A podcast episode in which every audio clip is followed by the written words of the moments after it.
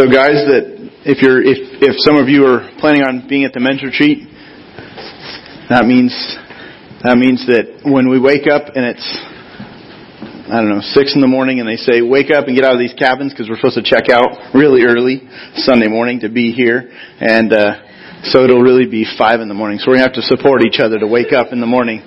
Get up, everybody will bring like a megaphone or something to help with that process. We won't do that. We won't do that. Well, this is our second week into this series, and we began last week looking at this message series on the pressure points that we face in life. And this is part of life. Pressure is a part of life. No matter how you duck and dive and swerve and move, you're, you're going to deal with pressure. There's no way around it. And so gaining perspective, the right perspective is absolutely critical to move forward in life. And so we're working our way through the book of James. It's, it's a New Testament book. It is not, like we mentioned last week, it is not a difficult book to understand. So when you read some books of the Bible, you have to kind of reread it and reread it and reread it to get your, sometimes to get your mind around what he's saying. James is, is, is not difficult to understand, but it's extremely difficult and challenging to apply the book of James. The, the perspective that he gives is very challenging to get into our lives. If you do, it really changes you. It changes the way you see things, the way you live. And so James, uh, he, the author is the, is the half brother of Jesus. He, he wants us to be able to see Jesus up close and personal because after all, if you grow up with someone, you get to see things that no one else does. You, you get a unique vantage point. And so James is qualified to give us practical life advice James, he's, he's, he's the guy that can really give that advice. Today we're going to move a little further into chapter 1 and wrestle with a question that I think we've all probably faced. So if you take out your listening guide eh, that's, that you received when you, when you came in, there's this question on there. It is, what should we do when we're tempted? What should we do when we're tempted? If we can answer this question, and if we can walk away today with the right perspective and an effective plan, then I, I really could see this bringing us immediate help because no doubt everyone here in this room is tempted. And we face temptation. This week you're going to be tempted. This month you're going to be tempted. Maybe today you're going to be tempted multiple times. And so knowing how to deal with temptation is extremely helpful. You may, you may or may not be concerned about temptation. I realize some people, it's just they don't let temptation bother them. It, it's, it's easy to dismiss temptation because it's so common in our culture. And so sometimes we think, oh, what's the big deal? It's everybody's tempted and no big deal. Sometimes we minimize temptation. It's like a mom or a grandma's cookie jar. Uh, I don't know if anybody had a problem taking cookies from the cookie jar or candy from the candy dish at grandma's house. You know, I did. I had a hard time with that, you know. It was like stuffing it into the pockets and the candy's disappearing. I don't know if anybody, but, but with that, you, you grow up thinking, oh, it's no big deal. Temptation's no, no big deal. We, we probably ha- have our own versions of that story, just subtle temptation accounts that don't seem to be very, you know, major. But as we're going to see in just a moment, as James lays this out, there is so much at stake when, when we're tempted. There is so much at stake in your life when we're tempted. We're actually going to launch by looking at the, the last verse that we looked at last week, verse 12 from chapter 1. So James 1:12. This lays out our very first point. When we're tempted, the very first thing is to remember the, the bigger picture of how God grows us. Okay? Remember the bigger picture. What is God doing on a much larger level in your life? Where is He taking your life? What is He trying to mature in you? If when we're tempted, we realize like, this is part of my growth. This is part of my process. Learning how to endure this, learning what he's doing through this. Uh, he's using this. And last week we had a panel of guys up here. We had six guys on the stage last week, and they helped me introduce the book of James and this idea of pressure points that we face in life. And each of them, they, they really had a lot to say about this area and this point, that God is doing something in us. He's, through pressure, he is growing us. He's, he's helping us mature. Look at what James says in verse 1, or in verse 12. James writes this. He says, Blessed is the man who remains steadfast under trial.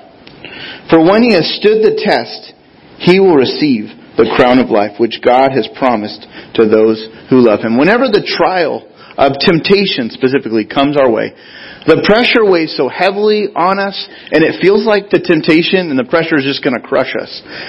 Uh, but James is saying, look, it doesn't have to. Blessed is the one who remains steadfast, who remains and endures under the, the trial of temptation. Uh, there's, there's a reward that this can bring as we learn to endure, as we learn to bear up under all this pressure. The word steadfastness, we defined it last week as um, bearing up under extreme pressure and weight. That's, that's the, what the Greek word means that we, that we call endurance or steadfastness. It's where there's heavy weight pushing down on someone. It's about to crush them, but they stand under that pressure. They don't, uh, it doesn't crush them. They, they hold their ground. They don't allow that pressure to destroy them or to send them running, looking for a trouble-free life. They, they remain under the pressure. Uh, also, they don't look for someone else to take the pressure away from them. They, uh, but they withstand the test. And even if you look at your life, we all can look back at our life and we can see moments of temptation that resulted in us caving in, us giving in to our desires, giving into the temptation, and we, we actually can get back up, and you're here because you've gotten back up. That temptation may have, you know, ensnared you and, and knocked you down. You cave in. But you, you got back up. You're here because you got back up and you're, you're, you're wanting to endure under trial. To be the kind of person who, who receives God's help. And we don't have to be defined by our past feelings. We can actually remember what God is doing on a much larger scale. He, he sees things from the big picture where He's taking our lives, and we can stand firm the next time, and the next time He can help us endure. That's why James is saying, Blessed is the man who perseveres under this, or who, who remains steadfast under this trial. God is doing something. And so, He's, He's preparing, if you know Christ, He's preparing you to wear the crown of eternal life. This, this whole life is, is preparation for the next life. Everything you're facing, all the challenges, all the temptation, all the pressure, it is preparation to wear the crown of eternal life. And so knowing where we're headed really helps us in the here and now. So that's the starting point is remembering kind of where I'm headed, what God is doing through this. Second thing here is this. When you're tempted, don't blame God. That's what James says. Don't blame God. It's not his fault that we're being tempted, okay? In the middle of temptation, we tend to look for someone to point the blame at. It's his fault. It's their fault. It's his fault. You know, we're tempted to blame God. Oftentimes we pull back from God and we start blaming Him for our circumstances or for some other reason. Look at verse 13. James says, Let no one say when he is tempted, I am being tempted by God. For God cannot be tempted with evil, and He Himself tempts no one. God actually allows us to walk through testing and temptation. He allows us to walk through it, but He is never the source of temptation. God is not manipulative. He's not trying to trap us into sin. Sometimes we have this image in our mind that, that God is this cosmic killjoy who's cruel and he's, he's up in the heavens experimenting with us. He's, oh, I'm gonna shaking a little bit of this to their life and he's like this mad scientist and he's, you know, he's pouring things into our lives and just, he just, he's not out to get you. So whenever the thought of God is tempting me comes to your mind, you have to refuse the thought as a lie. You have to just say, that is, that thought is not true. That is a lie. Let me get that out of my head. I reject that thought. That's not in line with what, how God reveals himself to us. He does not, he's not the source of temptation. God's not experimenting with you. You know, questioning God's goodness is, is one of the roots of this thought of blaming God. That's, that's what's at the root of it, is the, the thought or the question of, is God really good? Can God really be trusted? Is God really for me? When we start believing that thought, we're questioning God in His goodness. And this is actually the lie that Satan, in the form of a serpent, used when he was tempting Eve in the garden. He said to Eve, God is playing a cruel game with you. He's withholding something good, something, something that you really want. He's restricting you from eating from the tree of the knowledge of good and evil. Yeah, that's cruel. It's getting her to doubt and question the goodness of God. That is still the lie that we often want to run to when we're tempted. We, we can buy that lie. So fight that. Fight the urge to blame God, that God is, um, like God is, is out to get you. Next, James says basically, understand this. Understand that our desires can take us down a very destructive path. Our desires can take us down a very destructive path. And I want to illustrate this, this in some different ways. Temptation is quite destructive. It can be very devastating. Look at how James describes the process of temptation and where it leads. It says this in verses 14 and 15. You know, it's not God. God's not to blame. Verse 14 says, But each person is tempted when he is lured and enticed by his own desire. Then desire, when it has conceived, gives birth to sin, and sin, when it is fully grown, brings forth death. Temptation, one way to define temptation is this it's the enticement of our desires. Temptation is the enticement of, of my desires. Okay, temptation, though, if you look at this, look at the way this verse lays out. There's a process here, okay? But temptation rarely comes in the form of its offspring. What's temptation's offspring according to this? It gives birth to sin and that brings forth death.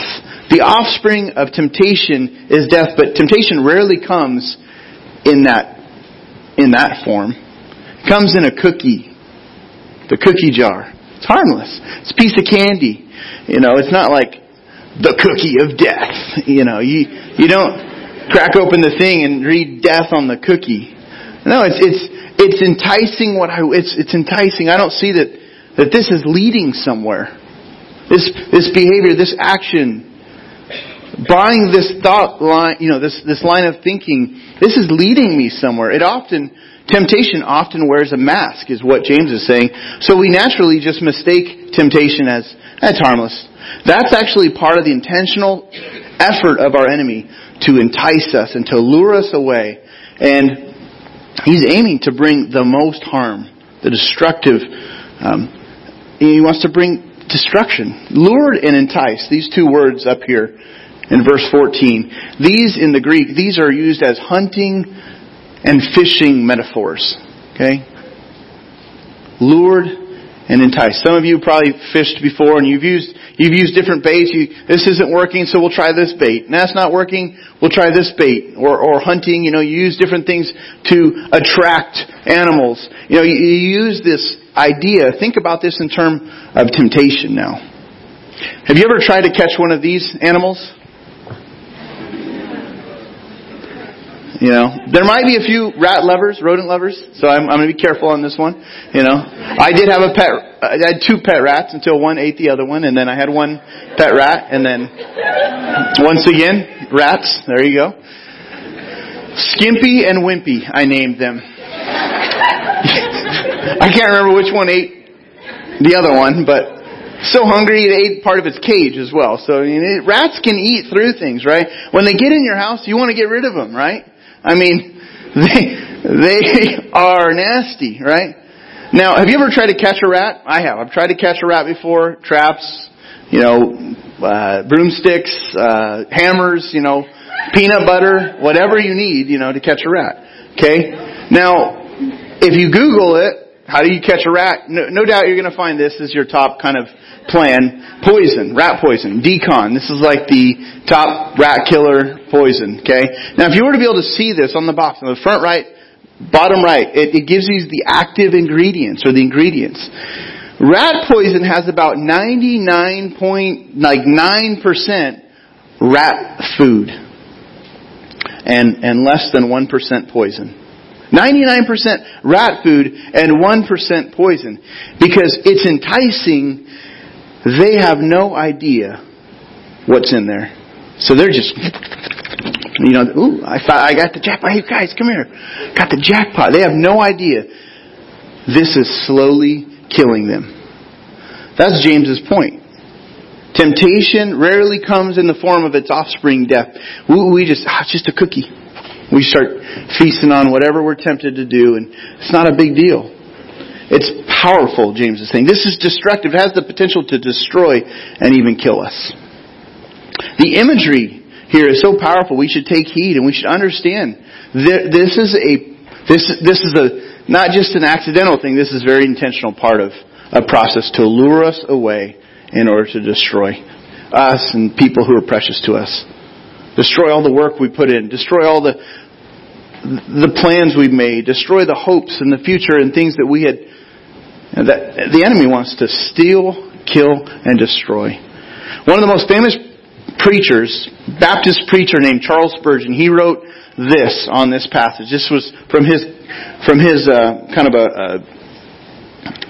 a, a, devotional thought that he had. It's written in Old English, so it's, it's the, the, the English is a little bit awkward when you read it, but here we go. His own desire, meaning a person's, a person's own desire, grown strong and hot, till it cometh to be a lusting. We don't say things like that. I cometh to be a lusting at this point. But he's saying, you know, it, it just gets strong, our desires get strong and hot, and then it becomes lust. And lust is, I've got to have it. I have to have it. I need it. I can't move forward until I have it. And we, we, it's tunnel vision until we satisfy that. Spurgeon says, this draws a man away. This is temptation. It draws a man away. It baits the hook. And man swallows it and is thus entrapped and enticed. Once he baits the hook, we're trapped. We're caught. And sometimes, as the scripture says, destroyed. Death. Death comes. This leads us to another response, not from James, but just throughout Scripture. When you study Scripture, you see this is one of the ways we, we battle temptations. Flee tempting situations. Certain situations, you need to flee.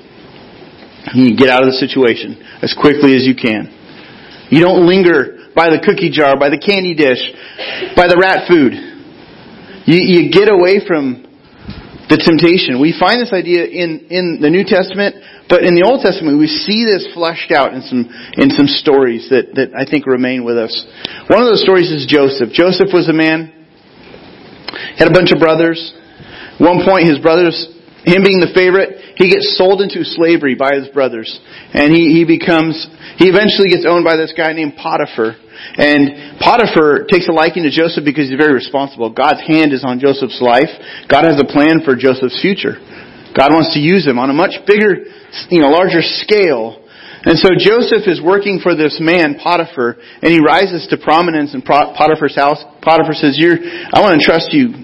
I want, I trust you with my, with my, with my household. And I, you know, basically, you've been faithful and trustworthy. And so Joseph is, is leading the house affairs basically. And at one point, Potiphar's very attractive wife.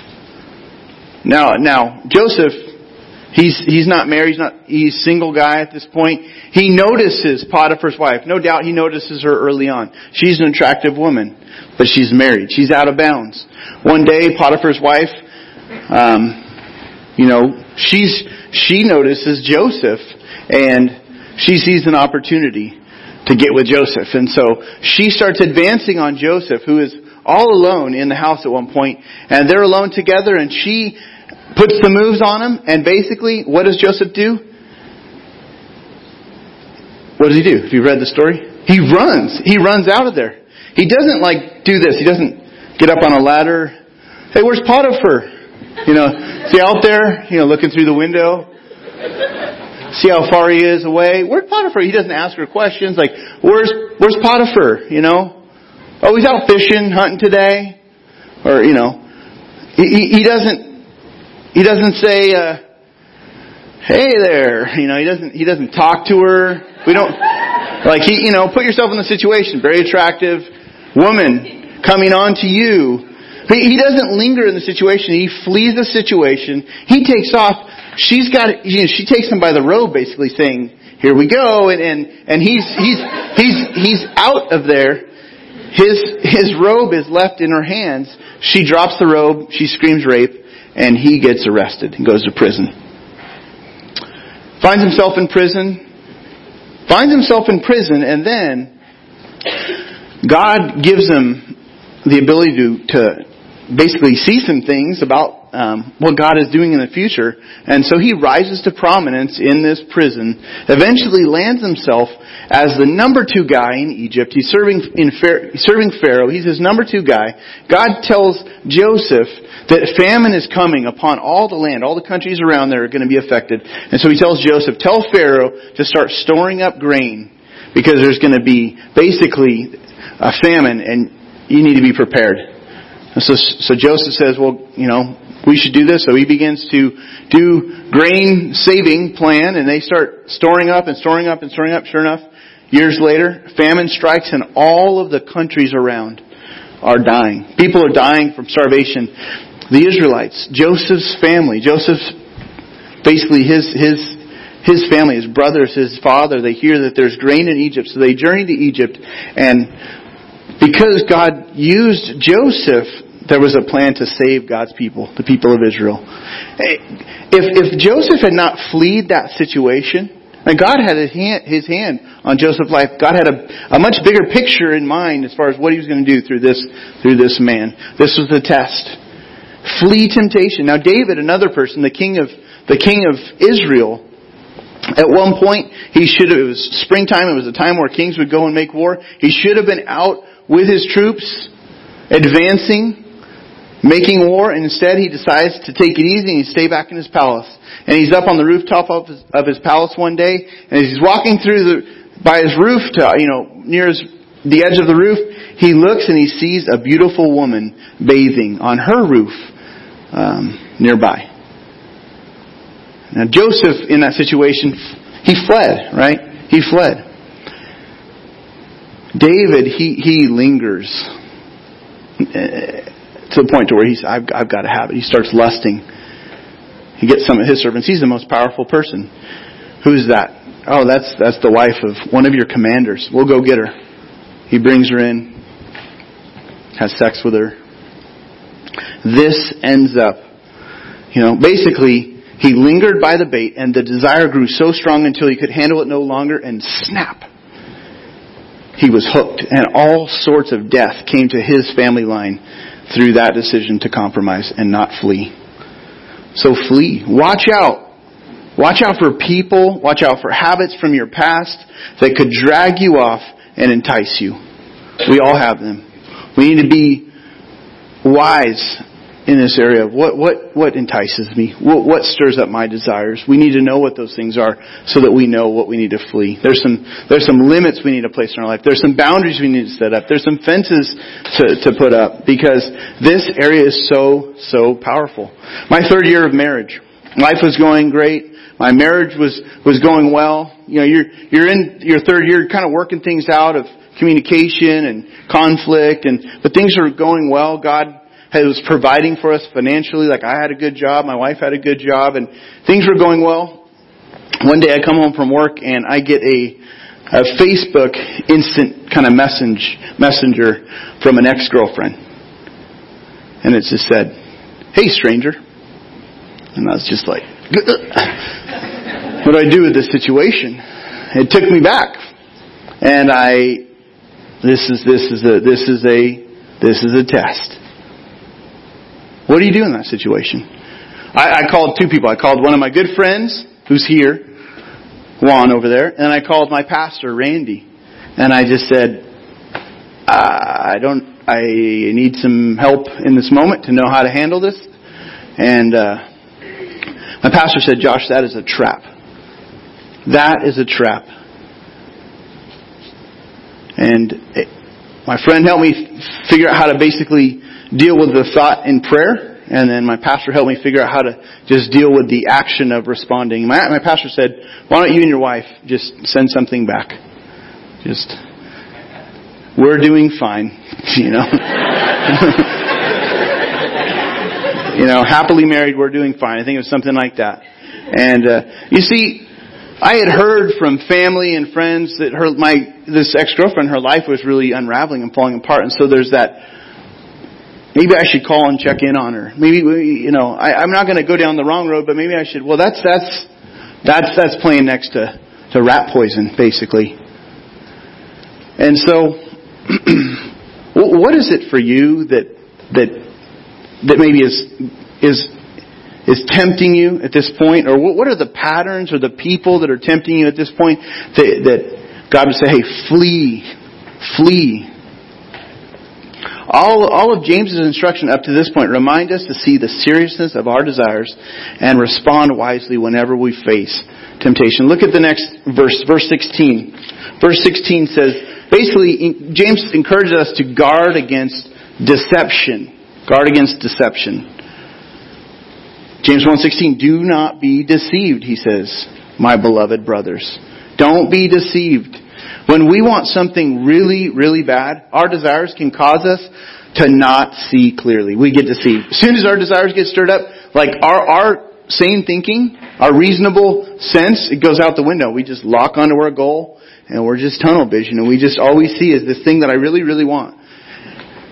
And we're prone to be deceived. We don't see clearly, especially when we get to, to the point where we think getting what we want is the only thing that will make me feel complete or whole. This brings tremendous pressure on us when we want something that we don't have, like a relationship or a certain possession or someone to think about me in a certain way or a thing that I just have to have, a material object that I just have to have.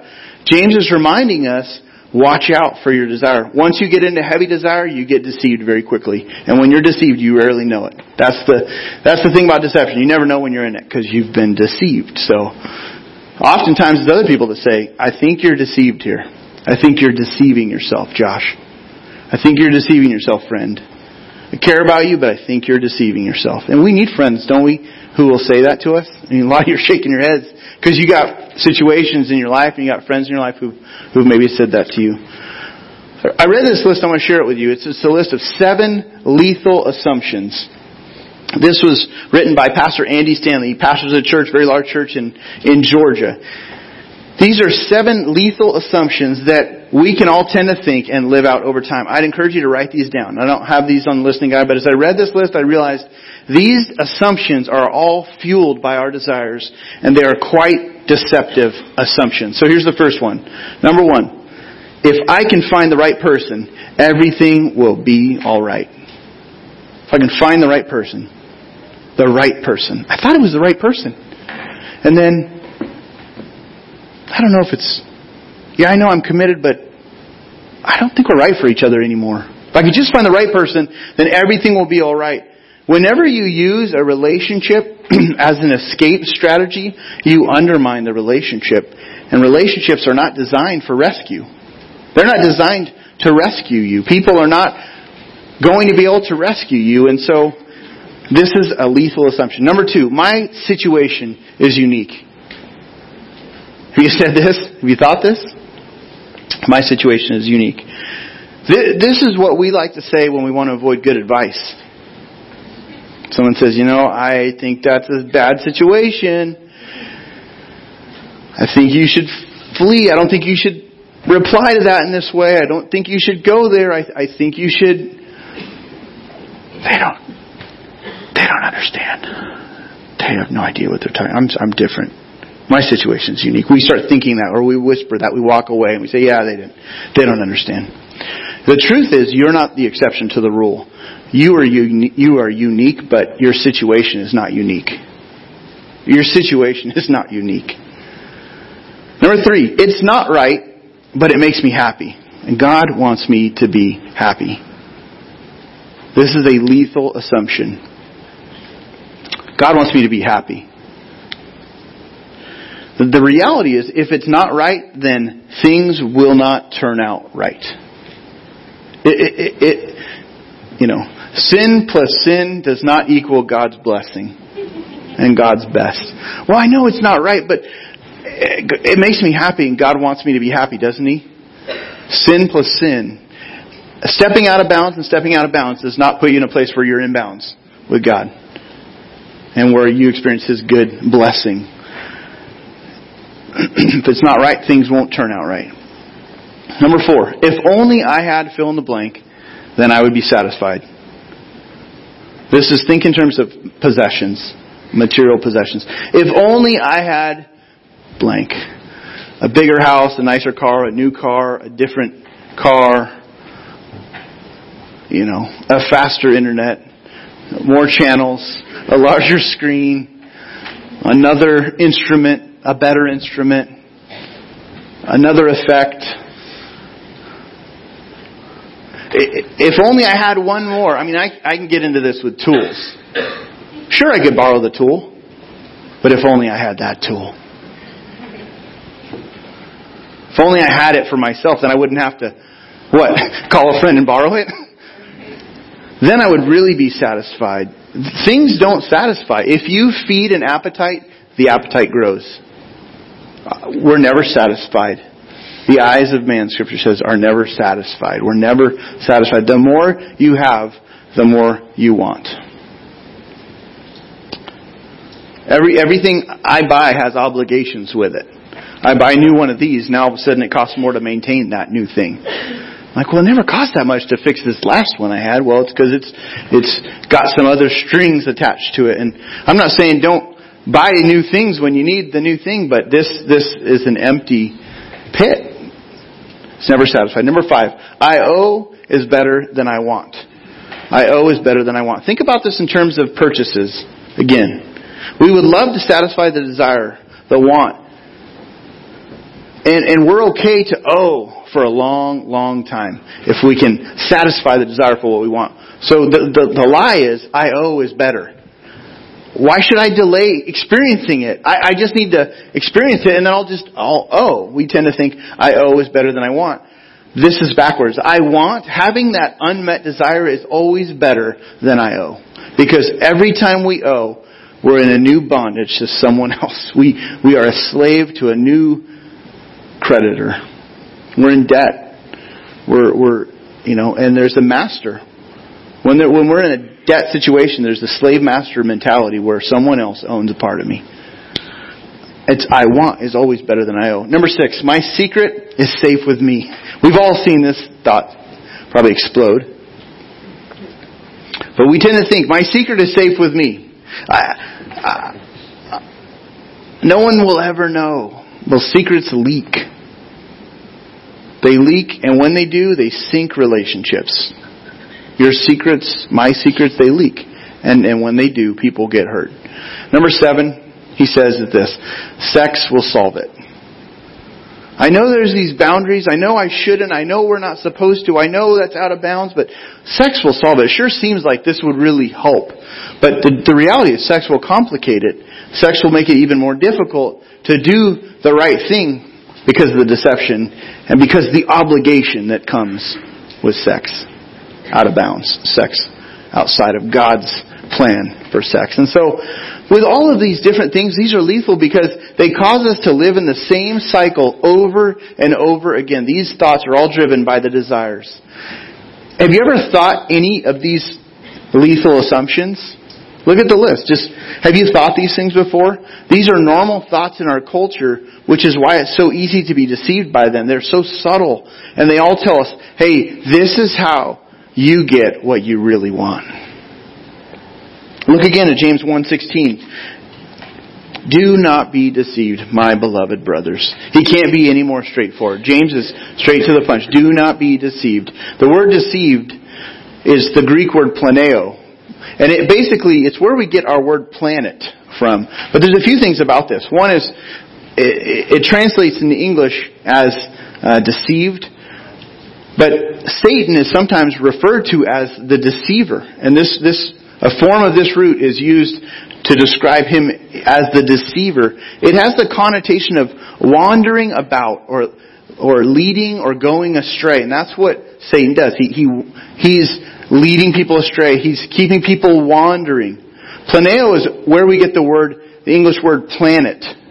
Okay? Planetes is the Greek word, and it's where we get our English word planet.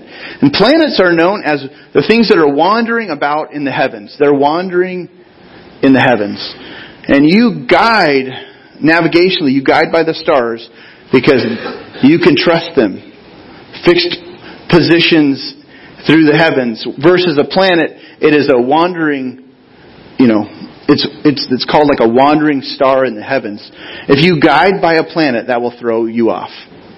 Because it's leading you astray, basically. It's not, it's not moving in a fixed arrangement. It's, and so we can wander off. Our desires can steer us off course. We can't leave our desires unchecked. So James, he just pleads with us, be on guard against deception as your desires get stirred up. You have to put your desires on a leash. Practically, we have to ask a lot of questions when it comes to our desires. You know, do I really want what God wants? That's a big question to wrestle with. Do I really want what God wants? I, I, I feel like I need this, but do, Josh, do you really want what God wants? Or would this action please Him? Does this decision, does this attitude represent what is pure, what is right, according to God and His ways? When we're in the middle of enticement and we lock onto a goal, it's really hard to wade through those kinds of questions. But if you can answer these when the desire comes up, that is this really what God wants? That can keep you from getting led astray by your desires.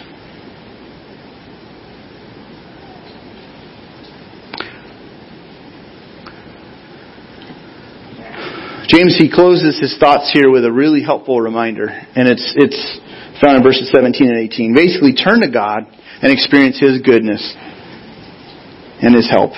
Turn to God. Whenever we're faced with desires and temptations, keep turning to God in the midst of it and remember who He really is. Look at how James describes God. Every good and every perfect gift is from above, coming down from the Father of lights with whom there is no variation or shadow due to change. Of his own will he brought us forth by the word of truth, that we should be a kind of first fruits of his creatures. In the middle of, of our distorted thinking when we want something and, or someone so bad, remember God wants to deal with you out of his love and out of his goodness. If I turn to God with my desires, I may not get what I want right now, but I will find his blessing in the long run. We, we want the life that God blesses. We want the good stuff in life. It, it never comes through turning away from God and going our own way in life. Check, you know, this picture is very, very helpful. James in these verses that we just read here is urging us to not give in to temptation, but to look to God for help in the middle of the battle with our desires.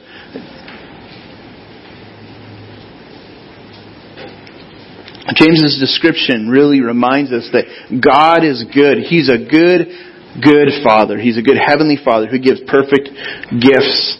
He will deal with me and you out of His goodness. If I give in to temptation, if I give in to sin, I may get what I want in the moment, but I will not meet God right there. Again, sin plus sin does not equal God's blessing. God is completely good, but His will is never found in sin. There's no shadow in the character of God. Instead, He gives perfect gifts. James speaks of the word of truth. This is a reference to the truth of the gospel. The truth of the gospel is this. It's the good news is that in Jesus Christ we can experience forgiveness and experience a new life. We can relate to our Heavenly Father. And if you've never done that, if you've never invited Jesus to lead your life, your whole eternal destiny hinges on that decision of making Jesus the Lord, the boss of your life. If you invite Him to, to lead your life, then also He can help you fight against sin in a very new and different way. You actually can have the power of God working inside of you because the Holy Spirit comes to live inside of Christians. And that gives you the help that you really need. You know, if you're a Christ follower and you're thinking, I'm still losing the battle, I, I thought I made Jesus the Lord, and why am I still losing the battle? Well, you need to walk in the Spirit. That's a, that's a saying in the New Testament. What it basically means is you rely on God's resources every day. He's provided His Word, so read it. Read the Bible. Soak it in. Live it out. Let it challenge you. Let it speak to you. Then respond to it. Pray and ask God every day, God, would you help me? I need your help. As I face these temptations, as I face these situations I know I'm walking into today, would you give me the help that you need, that I need? I can't do this on my own. If you rely on God's resources and you're walking in the Spirit in that way, God gives you the help you need to keep enduring through temptation. You're going to have some trip ups, but get back up can get back up on your feet and stand. The picture here in, in James 1.12 is there's this blessing for the one who endures and stands these tests that come. We all need God's help. Nobody here is going to be a self-made man or woman. You need God's help. You cannot fight temptation on your own. You maybe have been burned by other people. Maybe you've been burned by your, your earthly mother and father. God is a good father who gives perfect gifts. You can trust Him. You can rely on, on Him. He longs to help you and I as we face temptation. I want to invite our worship team to join me up here on the stage and we're going to take a look briefly at these next steps. We would love to, to see you applying scripture to your life.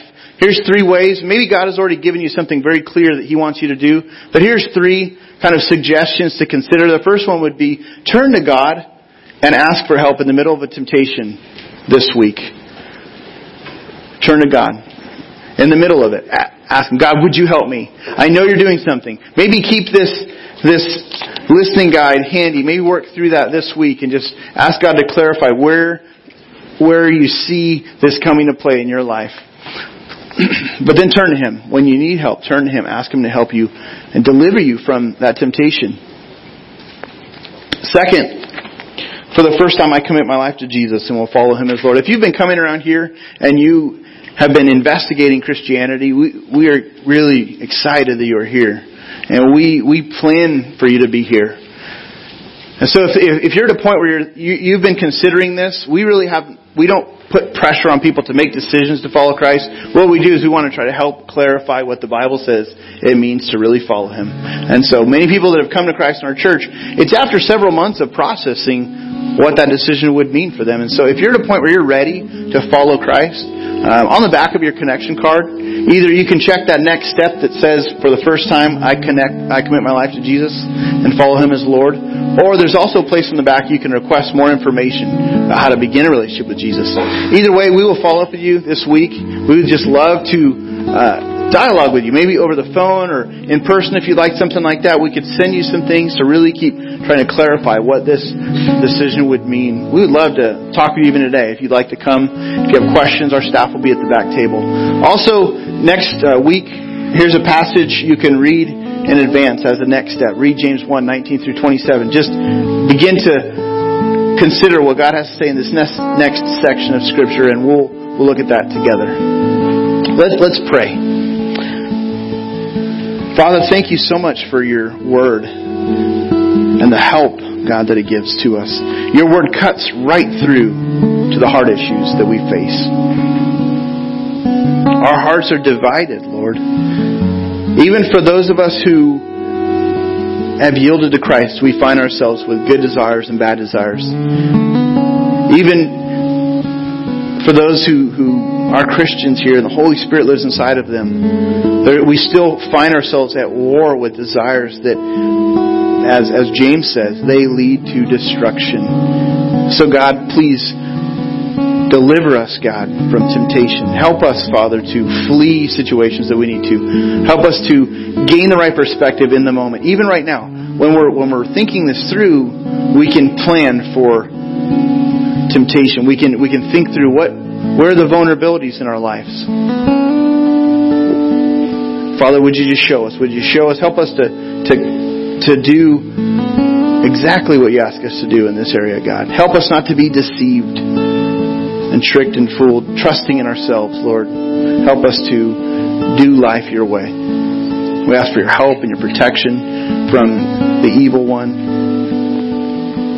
We need your help, Lord Jesus. We ask for it. In your name we pray. Amen.